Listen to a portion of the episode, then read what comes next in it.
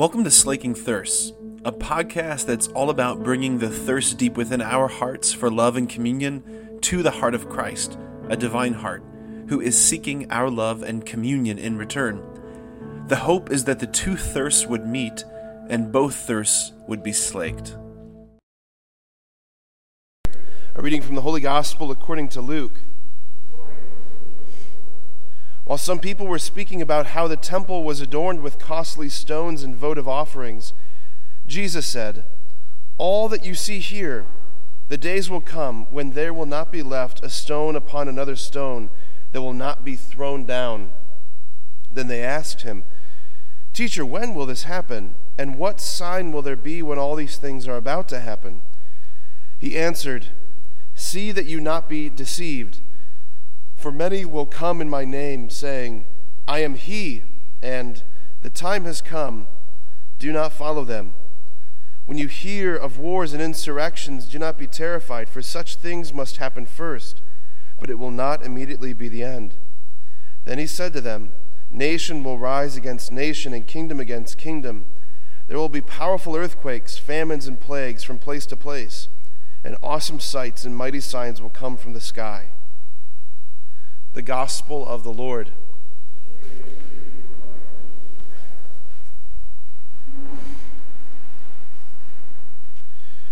So I said at the beginning of Mass, today's the feast day of Blessed Padre Miguel Pro.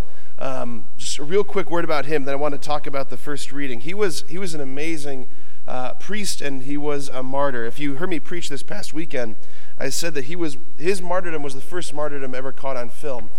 So it was during the, uh, the beginning of the 20th century, the Cristero War that erupted in Mexico, the communist government persecuting the church in a severe way.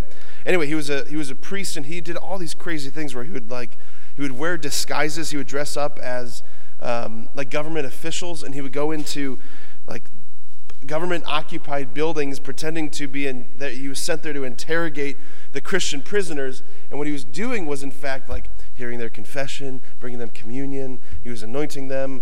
He heard, he heard some weddings. You know, like it was just an amazing thing. He was eventually caught. He was uh, interrogated and eventually executed. He stretched out his arms in a cruciform and he, he cried out, Viva Cristo Rey, right before he died. Long live Christ the King. So powerful. Look him up. That's your homework today. Look up Padre Miguel Pro. It's a pretty amazing story. What I want to reflect on this morning here briefly, though, is the, uh, the first reading. The first reading. It's pretty awesome and powerful that the church has us contemplating the book of Daniel uh, in these final days right before we uh, click into Advent, before this uh, liturgical year comes to a close. Right? Advent is the time where we are reflecting on the advents, the comings of Christ, right? That's this that liturgical season is about reflecting on Christ's comings. That's what the word advent means, right? Adventus, the arrival, the coming, usually of a king.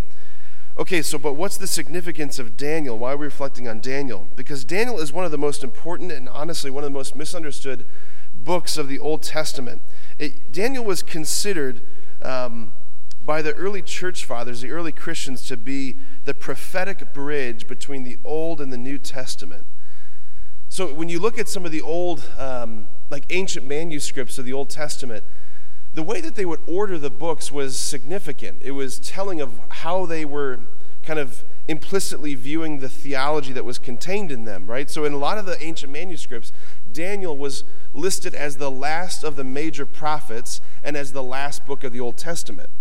So his was the definitive word pointing to the Son of Man, pointing to the coming of the one who is, like as Jesus says, one who is the Son of Man. In our modern Bibles, Daniel's kind of shifted into different places. He's we got the book of Maccabees is the last book of the Old Testament. We can talk about that later. Anyway, so the scene that we have in uh, the first reading today, you have King Nebuchadnezzar, the Babylonian king. He puts he puts an almost impossible challenge before uh, the court. He calls forth the wise men, the sorcerers, the magicians, the enchanters, to not only interpret his dream but to describe his dream for them. He, it's as if he's saying, I'm not even going to tell you the dream. I want you to tell me the dream, and then I want you to interpret it because he wants to test their supernatural powers. it's like an impossible task. And you can imagine the wise men, the enchanters, the sorcerers, they all kind of balk at this and they're like, ah, we don't, I don't think we're going to do that. And Nebuchadnezzar says, All right, well, you're all going to be executed. He's going to put them all to death. Daniel steps forward, intercedes for all these other people, says, My king, give me a moment, let me pray, let me discern, and I will tell you your dream, and I will tell you the interpretation. And he sees the dream. He has this vision of this massive metallic statue, right? The head is made out of gold, the chest and arms are made out of silver, the belly, the thighs, they're made out of bronze, and the legs and feet, they're made out of this mixture of iron and clay.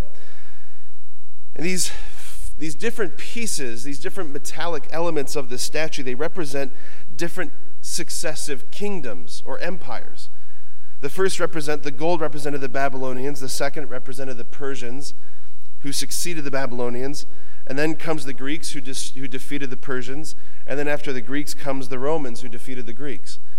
And after all of this, right, there's this stone that's cut by no human hand from a mountain that gets hurled at the statue, at the feet, at the Romans of the statue, crumbling the whole thing. Everything turns to dust. And all of these former kingdoms, these massive, mighty empires, are swept away on the wind, which is a powerful image for us to pray about. So you have these successive images of these earthly empires that would come and go, and in the final age, in the time of the Romans, this definitive kingdom will be inaugurated the kingdom of the Messiah.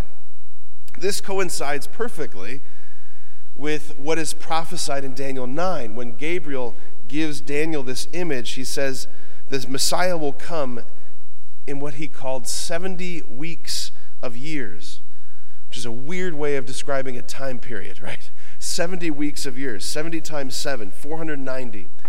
Right? If you do the math, it's about exactly 490 years later that the coming of the Messiah, that Jesus is born.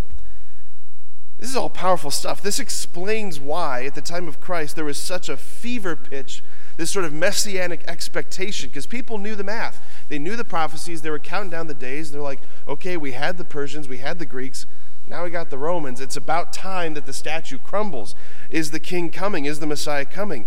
And yes, he was pre announced, he was foretold. This is why Herod acts with such ferocity when the wise men come to him. Right? It's kind of bizarre, right? Like he just wipes out this village of infants. No, because he knew the prophecy. This is what the wise men, the men of the East, were paying attention to the astrological signs, the rising of the star, the prophecy of Balaam, all of these things. They are looking at all of these texts and they knew that the great king was coming. So here's the point. This is what I wanted to get to that this whole season that we're about to embark upon, this season of Advent, again, it's not a fanciful, like once upon a time, right, in a land far, far away, but it's a time of remembering that, like, this stuff happened in history. It happened in history to real people. There were real kingdoms, real events. And again, like the gospel, the gospel happened in history, and the, go- the gospel happens in our history, in our story. Like the gospel wants to touch your story today, wants to touch your life. If it's going to be real, if it's going to be effectual, if it's going to make a difference, we have to let it touch our history, our story. So let us open our hearts again to the beauty of our Jesus who comes to us in this Eucharist, in this Mass. Let us receive him deeply. Let him transform our story, that it would touch the concreteness of our lives. Amen.